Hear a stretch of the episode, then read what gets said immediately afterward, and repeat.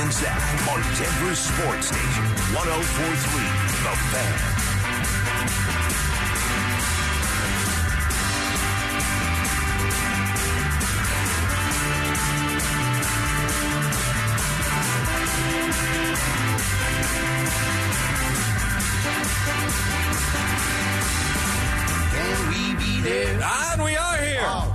Time. They called in the replacement team today. He's James Merilatt. I'm Will Petersen, filling in for Stoke and Zach on this glorious Wednesday. Hope you are doing well.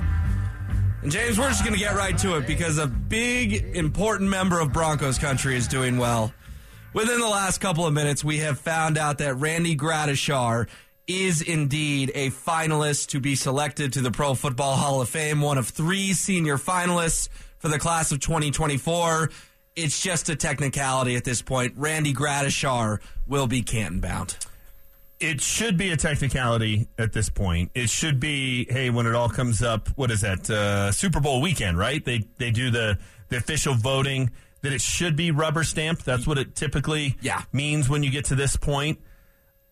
I, I- I'm still a little hesitant just because it's been such a gross oversight to this point that I'm not going to count my chickens until they're completely hatched here. But boy, this feels like it's it's finally going to happen. It's long overdue.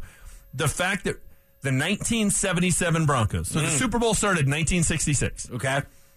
You have to go until the 2003 Carolina Panthers, the Jake Delhomme led Carolina Panthers, to find a Super Bowl team in the history from 1966 until 2003 that didn't or doesn't have a Pro Bowl or a, a Hall of Famer on it other than the 1977 Broncos. They went to the Super Bowl. They had the famed Orange Crush defense. Randy Gradishar is a defensive player of the year. I think it was 1978. He was defensive player of the year. And they don't have a single Hall of Famer. I mean, if That's criminal. there's a a lot of reasons why I think you know at, at this point there's been a lot of Broncos go in and to complain about the lack of representation in Canton. Kind of is you know it's like okay you're you're beating the same drum here, but the 1977 Broncos not having a single player going, and it ha- would have to be on the defensive side of the ball is uh it is in, in the football world and in in the historical football world it is criminal so. Uh, they're, it looks like they're finally going to get it right. Randy Gradishar should be in. I grew up watching Randy Gradishar play middle linebacker, and nobody did it better. And I that was back in the day of you know the Steel Curtain and and all those teams. And if he'd have played in Pittsburgh, he'd have four Super Bowl rings, and he would have been in the Hall of Fame two decades ago. Correct. probably two and a half. So Yeah. uh, long overdue. Excited to hear that. Good for Randy Gradishar. And this is going to sound morbid, Will. But as these guys start to get up in age, Yes. you want these things to happen when they are still around to enjoy it with their family and their former teammates and all the rest of that stuff. There's nothing that irritates me more than when Kenny Stabler, as an example, gets in a year after he passes away. Like, what are we doing? Yeah. Right? I mean, the guy hasn't played in 40 years. And you, you're going to put him in and you wait until a year after he passes away. That Like, that's just a shame.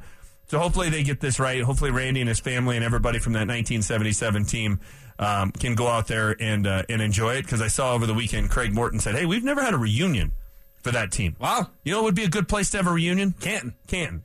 I want to give you dueling perspectives on this. This is really interesting because, again, if you're just joining, Randy Gradishar is one of three finalists. So, Andrew Mason, our senior Broncos writer at DenverSports.com, says his journey to the Hall of Fame is one step closer.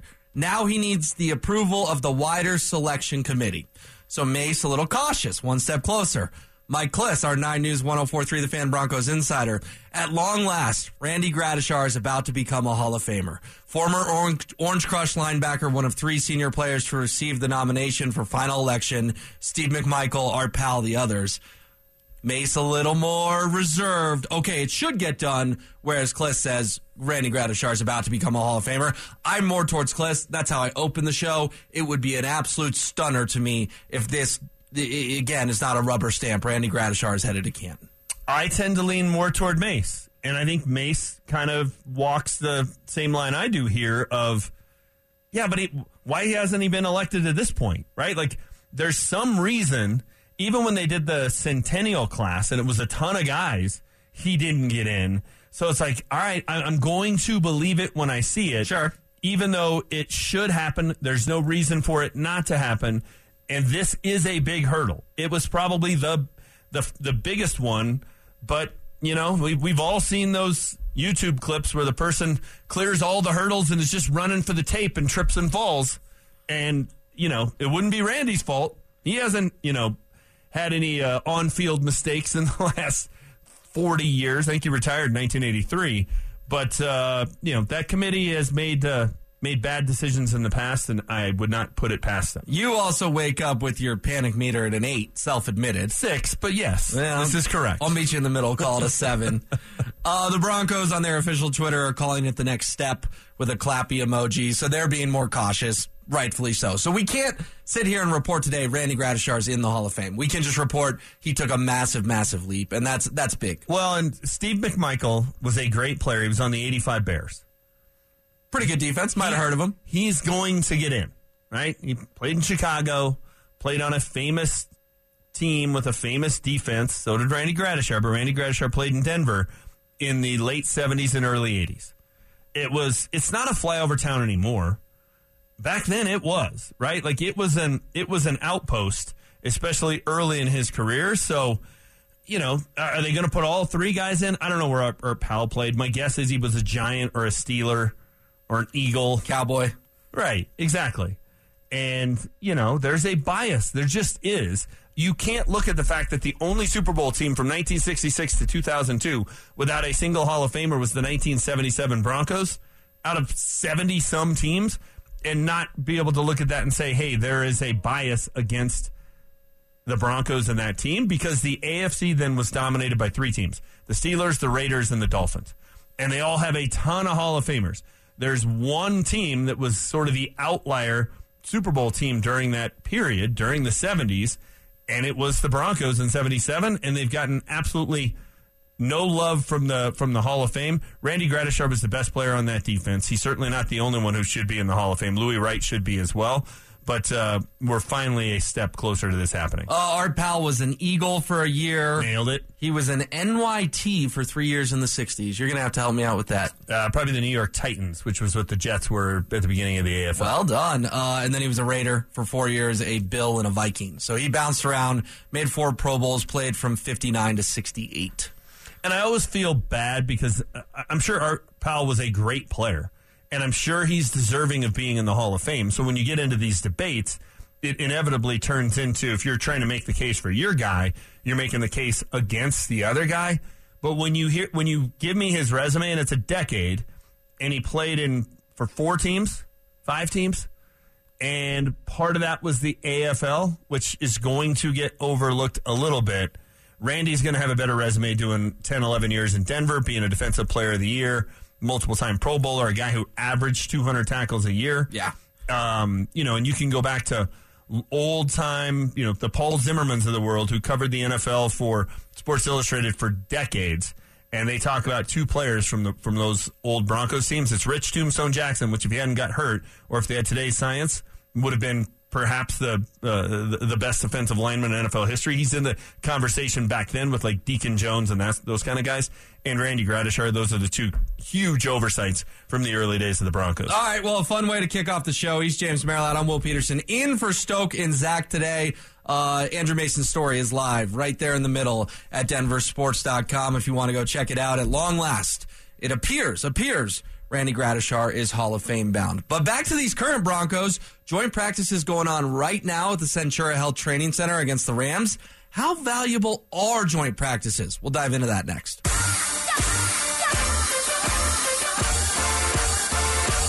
Denver Sports Station 1043 The Fan presents Stokley and Zach. James Merilatt, Will Petersen in for Stoke and Zach on this Wednesday. Uh, but you're still gonna you're gonna see Stoke and Zach tonight. That's my understanding, right? Uh, yes, that is correct. I am uh, just a few short hours away from uh, finally paying off a couple of uh, a couple of bets. Wow, longtime listeners of this show will know those bets have been going on for quite some time. Yeah. Now look, those two complain and act like A it's lot. my fault that we haven't done this. I have asked quite literally two dozen times, when do you want to go? When's the reservation? When can we go? And then we get into this time of year where I'm coaching youth football, and yes, I'm busy. I can't go. Wednesday nights happens to be the night we don't have practice. I'm free. They both jumped at the chance a week or so ago to do it tonight. So, fingers crossed. Do I do I think there's a chance I get a text at like 2:15 of hey, I'm heading to the Uh, golf yeah. course? A hundred percent. I think that could happen, but uh, hopefully we we knock it out tonight. It will be fun. 18 called. right. We're going to play 18. Right, exactly. It will be, uh, you know, my parents just had a 55th wedding anniversary. Ooh. So I got half of that tab on Sunday, and now we got this one. It's, uh, you know, it's been a tough week for me. Yeah, that's an expensive 96 hours. Yeah. Yeah. All right. Well, I hope you guys have fun. I'm sure Stoke and Zach will have uh, plenty of stories about it tomorrow. Well, do you know what the two If they're both were? here. Yeah. The two, the two bets. Uh, Lindsay versus someone in rushing yards. It was Lindsay a thousand yards, Oh, so Lindsay versus himself. and he got it by like two yards, and he lost three yards on his second, or his last carry of the year. Like he almost went backwards to 999. That would have been a fun way to win. So, like, the, by the s- slimmest of margins, he got it. Okay, but but to Stoke and Zach's defense here, Phillip Lindsay hasn't played for the Broncos for quite some time. So you're Agreed. paying that off in August of 2023 when he played his last snap for the Broncos. What? Two years ago? Well, I've lost multiple bets to Zach, and I paid one off. That might have been the first one. The other one could have been, and this is another technicality one. Mm. It was like Noah Fant big plays. And if you count big plays as 20 yards, I win the bet. If you count big plays as 15 yards, Zach wins the bet. I would have established those terms. I feel like we should have. Then I won the who's going to have more sacks, Von Miller or Bradley Chubb, but he had some out because Von Miller didn't play. Like, well, so go. Good luck going to the window in Vegas and getting back your Right. Russell Wilson's going to win MVP bet if he gets hurt. So all of a sudden that one went out the window, and then I lose to Stoke on a decision by the Broncos would have been for me to win. Yeah, but I will Who's say playing better now? Stoke read the room better.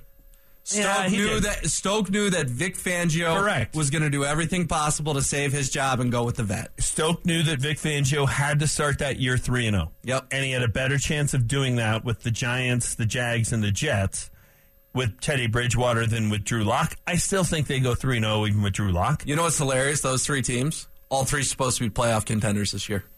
And just two years ago, that was like the easiest opening schedule of all time for Denver. Yeah, that shows you how quickly it can change in It the does. It does. All right. Well, we hope you guys have fun. I'm sure there will be plenty of stories tomorrow. Meanwhile, down at the Centura Health Training Center right now, joint practices between the Broncos and the Rams. Uh, we already have a tussle. You want to hear the Oh. details on said tussle? I do. I do. Uh, Damari Mathis, this is according to our friend Romi Bean, threw Van Jefferson down. Josey Jewell got in the middle of it too, was broken up quickly and back to 11 on 11. So it sounds like Damari got a little aggressive on that tackle. Van wasn't real pleased, and Josey came over. James, we've been hearing about joint practices all around the league. There's a new brawl every single day. It constantly, like. constantly. And I don't know if you had a chance to watch Hard Knocks last night, but it was the Jets and the Buccaneers, and it was one fight after another. And the, the, the craziest part of it was like they had a coach who was just assigned of keeping Sauce Gardner out of the brawls. Like it didn't matter where it was happening. That guy wanted to sprint across the field and, and get into the middle of it. It's like, dude, we don't need you getting injured in a brawl during a joint practice Yeah. in August. Like, what are we doing here? Way too valuable for that. To, it'd be like if the Broncos had to assign a coach to PS2 today. Exactly. Not that PS2 seems like a fighter, but just if he got fired up and they had to make sure, hey, dude, you're the best corner in the NFL. Don't go get hurt. Yeah, and imagine it's, you know, uh, pick a backup defensive lineman getting into a fight with a backup offensive lineman for the Rams, and here comes PS2 off the sideline to jump in the middle of the melee. You'd be like, well, that was just a Yeah. total waste. For as good a preseason as Elijah Garcia's had, it's not worth getting PS2 hurt Right. because he's throwing throwing bows with someone. Exactly. And, and, you know, I think at one point these joint practices served a purpose, and it was kind of to replace preseason games because back in the day, the, they, they played the four preseason games, and originally the fourth one was like dress rehearsal. And it was, hey, you got to play the first half, go in at halftime, come out, and in the second half, the starters will play the first series. just to practice, you know, sort of that transition, and then you're done. Well, as that started going away, and then the fourth game became a throwaway, and then the third game kind of became like, well, we're not going to play anybody in that. These joint practices became more of a this is some some actual competition for your guys that are going to be playing week one. Definitely. I think they've gone too far, though. I think they've gotten to a point where they don't have any control of them Yep. Because there's no. There sometimes they're officials, but there's no repercussions for these melees. There's no fines. There's you know Aaron Donald last year took off his took off somebody's helmet. I think they were playing the It was Bengals Cincy. and started swinging it like a weapon. I don't think he got fined for that, right? So it's like if there's no punishment for doing things like that, it does become a situation where it's like, man, it can get out of control pretty fast when you've been, you know, in the heat for three or four weeks, battling it out. You finally go, get to go against somebody else, and you're just a little bit chippy. I think these things are. Uh, I think I think joint practice is going to be a thing of the past relatively soon. I do. Well, that was my question. Are joint practices overrated, underrated, or properly rated? Because there is so many eh, kind of snobby football people who love to tell you their opinion on social media that joint practices are so much more valuable than any any preseason game. And I don't buy that for a second. I'm with you. Eh, not when it just turns into a melee. Yeah. Not when it turns into a WWE show and and the guys are looking more to fight than to get better. I, I'm with you. Back in the day, these joint practices had value, but anyone who who just wants to sit on their high horse and say, "Oh, joint practices are, are just so much better than a preseason game." I call Balderdash. The work the first team offense got in with uh, Russell Wilson and San Fran, that 13 play drive, that was more valuable than anything they'll get done in the next two days. I agree with you because you can look at two recent examples and and figure out, hey, it's impossible to read this, right? I like to talk a lot about how when the Niners came in here, and it was you know a couple three years ago, that might have been Flacco's year, and they came in here and dominated the Broncos, especially the first day. It was like you know a, a, an SEC school going against a FCS school, And Like, we, we didn't know it at the time, but the, the Niners were Super Bowl contenders that year. Believe played in an NFC title game, and the Broncos were awful. and it, you could you could tell that day. It was like one team had a, a motor that was turned all the way up to ten, and the other one was like, man, they can't get the dial even turned at all here. And the Broncos wound up being awful, and the Niners were really good. But if you just go back to last year, the Broncos dominated the Cowboys last year, and the Broncos were terrible, and the Cowboys were pretty good. True. So it's like, well, which which one do you put more stock in? Like, how do you read it? I, I do think if you go out there and you get dominated, it's a it's a red flag. Yep. If you get pushed around. So when I hear Josey Jewell and, and Damari Mathis are kind of getting into it, and okay, I- I'm sort of fine with that because you're not getting pushed around. But if they go out and they're the better team against the Rams here, I don't think that means that hey they're off to the races and it's going to be a, a great season. I think you can see red flags in these things. I'm not sure you can see many green flags from these practices. I'm with you. And do you remember who had to start a fight in day two against the Niners to just get the Broncos to wake up? 99% sure I have this right. I do not remember. I want to say it was Phillip Lindsay. I want to say it was the smallest guy out there, went out there and just started a fight to try to wake his team up uh, the next day because the first day was so bad. Well, their offense was dominated by the, the Chicken Niners Fingers defense. agrees with me. Yeah, they, their offense got dominated that first day. Like couldn't move the ball at all. So I could see why that would be the case. And look, there, there's probably some benefit to it. You get some film that the that the coaches can put up and show, hey, this isn't how we do it, and we can't get pushed around. And better to find that out. What is today? August 23rd. Better to find out that now than September 10th against the Raiders but I don't want to put a I don't want to put a ton of stock in it if the Broncos look good today. It'll be it'll be another step, but it's only so big a one. And Kistner said Richard Sherman, and that's ringing a bell now too. It may have been Richard Sherman. Oh. which that's a pretty good person to go pick a fight with if you're Phil Lindsay. No. Um, and uh, we've also got uh, Jarrett Stidham throwing touchdowns to Albert O against the Rams. Hey. because there are corporate sponsors out there today on the Hill, we are allowed to report this, as are the reporters. Albert O making a late kind of dash here for the 53 man roster. 25 yard touchdown, Jarrett Stidham to Albert O against the Rams. Coming up on the other side, though, we are going to talk about the game on Saturday, specifically. How much should the starters play? And guys, it's the million dollar question. Do we need to see Russell Wilson again? You're listening to Stokley and Zach on Denver's Sports Station, 1043 The Fan. Ramoslaw.com, text line 303 713 1043. Yeah. I've like said that so many times and I caught myself in a moment of doubt. 303 713 1043. You find yourself Like you know, giving out my own phone giving out number. your cell number. Yeah, exactly. I've worked with a fella who did that a few times. I know who you're talking about. yes, uh, please feel free to chime in. James Merilatt, Will Petersen in for Stoke in Zach today. Although James will hopefully see them in a few hours. That's that's the plan. Paying off some bets, playing off some bets over hey. I'm going to be over there. Yeah. And so I, I've got a reservation on the patio. I'm having a meal, and this will be, we were talking about in the break. It's the Seinfeld episode where Seinfeld, where Jerry's paying off the bet to Kenny Bania. Like, no, it's one meal. Yeah. So I'm over there. I'm having some blue cheese olives. Ooh.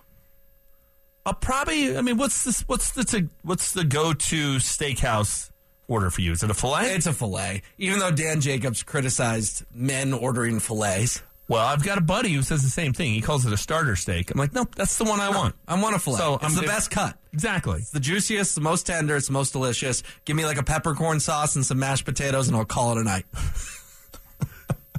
No peppercorn sauce. Why not? You need no sauce, no sauce on a steak at that kind of a place.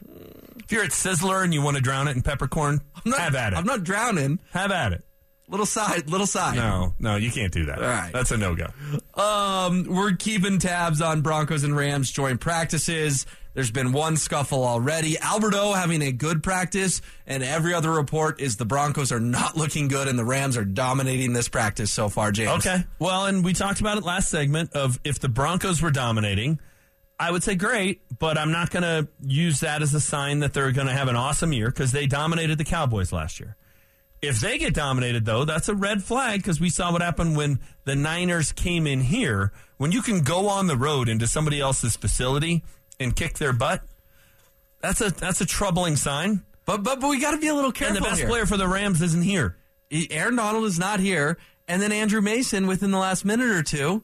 Albert O now has three touchdowns today. So how badly can you be struggling if your fifth string tight end has three touchdowns?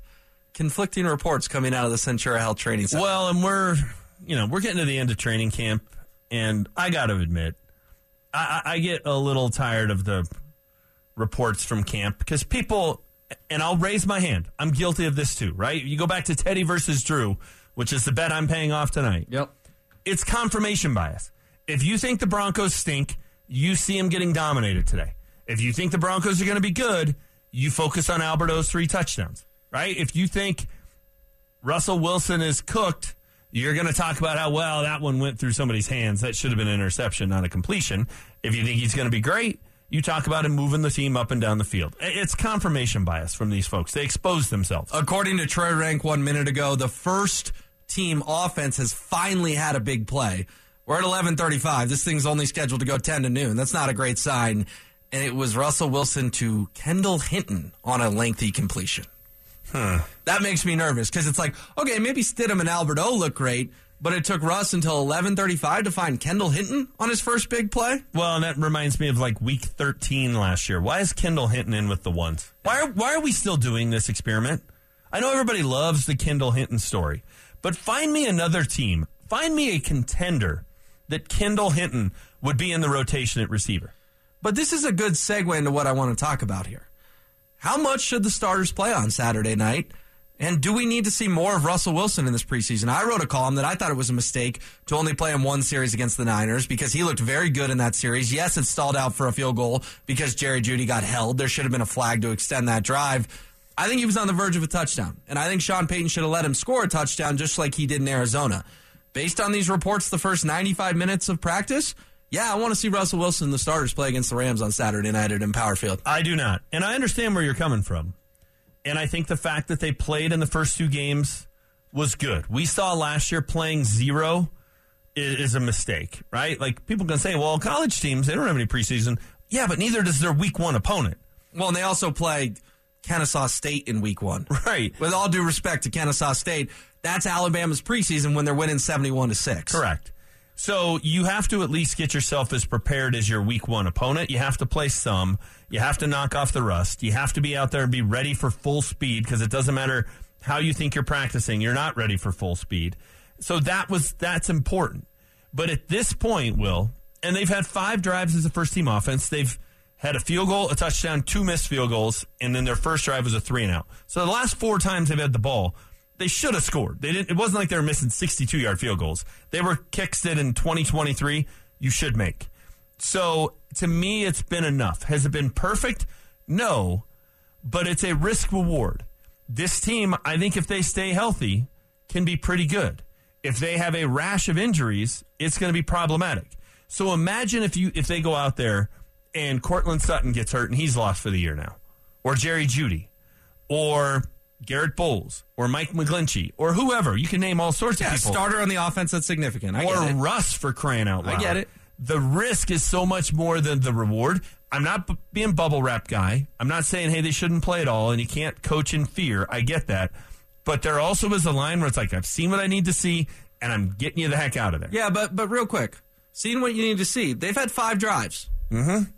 They've scored one touchdown, and that came on fourth down against what most teams project will be the worst squad in the NFL in the Arizona Cardinals. I get it, but the worst team in the NFL, we see it every week. It's why eliminator pools are next to impossible. The worst team in the NFL is it's it's such a fine line. Other than the three or four best teams, unless you're the Chiefs, the Bengals, the Bills, the Niners, like I, the Cardinals are going to win some games this year. This isn't Kennesaw State. Okay, but but one touchdown in five series, you've seen enough from Russ? Yeah, because Wow. it's been four scoring drives in five series. If they get ten in a game, that would be 32 points. If they continue to follow that, two touchdowns and six field goals, I'll take that all day long. Well, it hasn't been four scoring drives. It's been four. Should have been. It's not Russ and, and the first team offense's fault that Okay, well Brett until Maher they until they kick. until they sign Mason Crosby or trade for Wil Lutz, I'm not going to count those. Okay, I mean, that's moving the goalpost, James. If No, they it's had a, not. If they had a new kicker in here, I would buy your thinking. They still have the same guy that missed those field goals. uh, I'm not so sure that guy's going to be out there on September 10th against the Raiders. Well, we're going to get to that Russell Wilson and on. company did their did their job in four out of five drives. Yeah, but field goals last year, field goals killed this team. That's why I wanted him to get another series against the Niners. Sean Payton told us 20 to 24 plays. He did.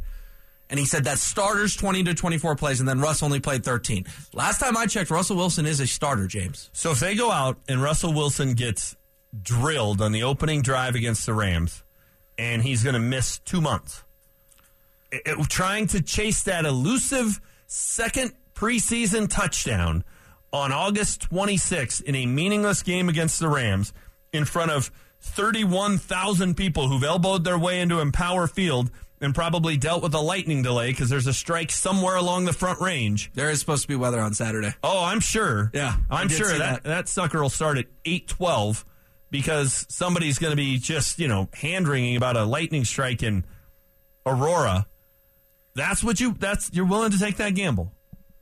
I mean, at some point, James, what if he gets hurt playing with his kid in his backyard? Like, th- there's, get it, there's the risks odds? in life. Well, okay, uh, you're right, but are the is the risk behind this offensive line against the Los Angeles Rams the same as playing with his kids in the backyard? McGlinchey's back. Wouldn't you like to see the starting unit get a In a dress rehearsal? world, in a perfect world, yes, but I, I'm not willing to take the risk. I'm just, I'm just not because if I'm Sean Payton and I've played him five series to this point. One touchdown. and I push, and I push my luck for that sixth drive, and he gets hurt, and our year goes up in smoke on August 26th. I'm, I'm never going to forgive myself. Okay, one drive in the preseason versus what? Over 200 drives in the regular season? I know, and that's that's that's fine. Take your chances when it matters. Take your chances when it matters. I'm just I'm just saying that's like that's like being afraid you're going to get hit by lightning. How many touchdowns did the first team offense score in the 2015 preseason? Don't know off the top of my head, but Right, they, didn't- exactly. Yeah, they didn't score a lot of touchdowns in the regular season. I'll tell you that much. And it was fine. They were fine. They got all the way to the Super Bowl. Yeah, with the greatest defense in NFL history. I don't want to have anybody on that side of the ball get hurt either. Would you play Randy Gregory? Would you play Justin Simmons? Well, speaking of injuries, let's dive into those guys next.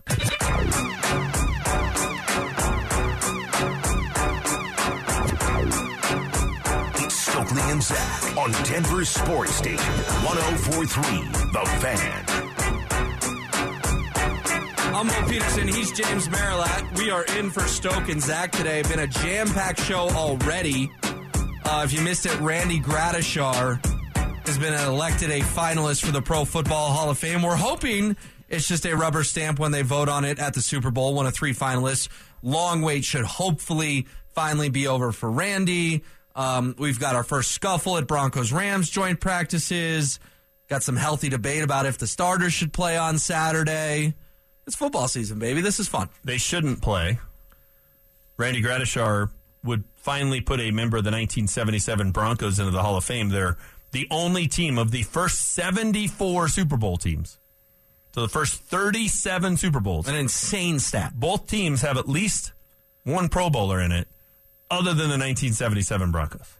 74 teams, and there's only one that doesn't have one. That is a uh, travesty. Hopefully, that gets corrected in what January, February, whenever they make that uh, final announcement. Yeah, that's when they uh, do the what the knock. Yeah. and everyone waits in their hotel room, and that that dude, by the way, has the best job on earth because he just gets to deliver good news to everyone. I don't think he's there anymore. I don't think he's the guy. I don't think they do the Oh. knock either. What? No, now they send like a former teammate or former oh, coach to their because house. Oh, like with Demarcus, wasn't it Jerry Jones? yeah. You know what though? Even that, that guy was even doing it during COVID. Because do you remember Peyton's? They had Yeah. the, they had the former coaches, you know, socially distanced Down at the field. down at the field, and uh, all of a sudden Peyton turned around and there was that guy with his big smile on his face. Yeah, yeah, yeah. I don't think he's doing it anymore. All right. Well, he had a really good job for a long time, made a lot of people happy. But you keep talking about the starters shouldn't play. I think they should. I'm not saying for a half or anything like that. I just want to see a touchdown. I think Russ was on the verge of a touchdown against the Niners and got pulled a series or two too early. But I do want to talk about the injuries because you mentioned Randy Gregory and Justin Simmons. Yeah. You know, it was a big deal yesterday that Simmons was back at practice, that Mike McGlinchey, the right tackle, was back at practice. There was some more minor guys too, like Chris Manhertz, the blocking tight end, was back. Tyler Badie was back. There was Brandon one, Johnson was yeah, back. Brandon Johnson. I was going to say there was a more significant one too. Guys like K'Waun Williams still not out there, but let's talk about the game. But I also want your input on what was the one yesterday when you saw they were back at practice. You're like, okay, deep breath, because practicing on August 22nd clearly means you're going to be ready for Week One. Justin Simmons. Yeah. I mean, he's arguably the best safety in football. And Dominated camp. yeah, he, he- he's he's a great great player. So that was a big one. McGlinchey was second. I mean, he was their prize free agent signing. He's trying to end the Orlando Franklin curse, where the Broncos haven't had a good right tackle since they let Big O leave. That's been a decade. There's some names on that list, man. It's like 19 names or whatever. It was a it- there was a graphic during the game. revolving door, right? The Menelik Watsons, the Jared Veldheers. I mean, the list The goes. Ronald Leary's, the Donald Stephensons. I think O can do them in order. no way, really? It's like the. Browns QBs. He can like name all of them. Yeah, and I mean, rightfully so. They they should have kept him Because I'm, I I'm picturing that guy in the Cleveland jersey where they cross out and put the next yeah. guy. Yeah, Tim yeah. Couch and all, you know, Yeah. Manziel, all those guys. So uh, if they can get McGlinchey back, and you know, look, I know he's he struggled in camp when he was out there. He missed the beginning because of some family issues. You know, was he 100 percent mentally right when he came back? Who knows? And maybe just wasn't playing very well because you just dealt with a. I think it was a death in the It was a death, yeah. Um, and then so and then he got hurt, so we never really have gotten to see him. I would like to see the offensive line together. I think when you start talking about hey, play the starters in the last preseason game, yeah, I can I can admit there'd be some value in getting some cohesion with those five guys. I just don't think that value outweighs what would happen if one of them got hurt. And you're going to get some work today, probably tomorrow, unless there's so many fights they call it off with the Rams. And good. Check the box, away you go. And then I think the third one, and this is probably a guy that I do think needs to play, hmm. is Brandon Johnson Yeah. Right? Because after Tim Patrick went down, he became the he became the guy that was the third receiver. He had the first shot at it, and then he got hurt, and it's been Marvin Mims and some other people. I want to see what Brandon Johnson can do in that i- i- you know in that role, and can he be somebody they can count on? I think it was a mistake last year that they didn't go sign anybody when Tim Patrick got hurt. Oh, I do too. I think it's a mistake again this year because it's the same group. It feels like the same movie. And, mean, and it's the same Mims group without KJ KJ. Yeah, exactly. Without Hamler, you add Mims. So last year we were all kind of banging like, go call Odell Beckham Jr. You know, and I know his ACL recovery took longer and he didn't play and now he's with the Ravens, but that type of name was who we all wanted to see. And I'm am I in love with Julio Jones coming in here? Not really. But Julio Jones has a resume that I could at least trust versus Brandon Johnson is like he's a nice story. He's a fun story. Brandon Johnson hasn't proven squat in this league, and Julio No. Jones has. I think he has six career catches. Yeah. So, uh, you know, do we think that Julio Jones is better in 2023 as a third receiver than Brandon Johnson or Marvin Mims? Of course, of course we do. I do, and I, and I I just get the feeling that George Paton didn't really seem to learn his lesson from what happened last year with Tim Patrick. And I'm surprised now that Sean Payton is here and clearly has a ton more power than Nathaniel Hackett ever had. He hasn't made a bigger push for that to get a veteran receiver in here. Uh, they signed that kid from the XFL the other day. It's like, okay, that's not, you know, he's not going to come in and be your number three receiver. He's a borderline roster guy, maybe a practice squad guy. Well, I mean, if you go back to the first preseason game in Arizona, Courtland Sutton and Jerry Jeudy had some catches. Jeudy got in the end zone. Uh, Russ hit Courtland on a couple of, you know, I think it was like a 13 yard completion and 19 yard completion. Who else, though, from that receiver corps has shined in the preseason games? No, it feels like Jeudy Sutton, end of the world. That's and that's it. why it would have been so nice to have Patrick. And that's why we were so excited to see that group of three finally get their chance. And I, I just feel awful for Tim Patrick. I mean, two carts in 363 days, that stinks. But have you? It, it, I'm with you, and we have not seen any evidence that anybody in that room is ready to step up and be the number three guy. No, I we mean, haven't. haven't seen it from Marquez Callaway or Lil'Jordan Humphreys or any, anybody. Nobody else has stepped up and had a moment. Like you can look at second halves of games and see, hey, in the backfield, Jaleel McLaughlin has shined. He's looked good. We have not seen that from another receiver, even in garbage time of preseason games. Well, and you know who had the best play? The guy, now- another guy who got hurt. Now he's on IR. And Jalen Virgil, if you missed that yesterday, his season's over. Because if they put you on IR this early, you're done. You cannot come back. Uh, that must mean the meniscus was more torn up than some of those initial reports. And Jalen Virgil will not play for the 2023 Broncos. all the more reason they need to go add someone else. And then the question will be, well, why did you wait so long? You're not going to get Yeah, to start see him. building that chemistry. Yeah, you're not going to get to see him in camp. You're not going to get to see him in the joint practices. You're not going to get to see him in any preseason games. Like you're waiting until the 11th hour here when you don't need to. So I I think it's a mistake. I think you know Brandon Johnson is the one guy we can hold out hope that maybe he will shine and, and be ready to take on that role. But I want to see him against the Rams to feel confident in that. I think you got to see him in a game. While we're on this, and that makes sense, I'm with you. I think you got to play Brandon Johnson.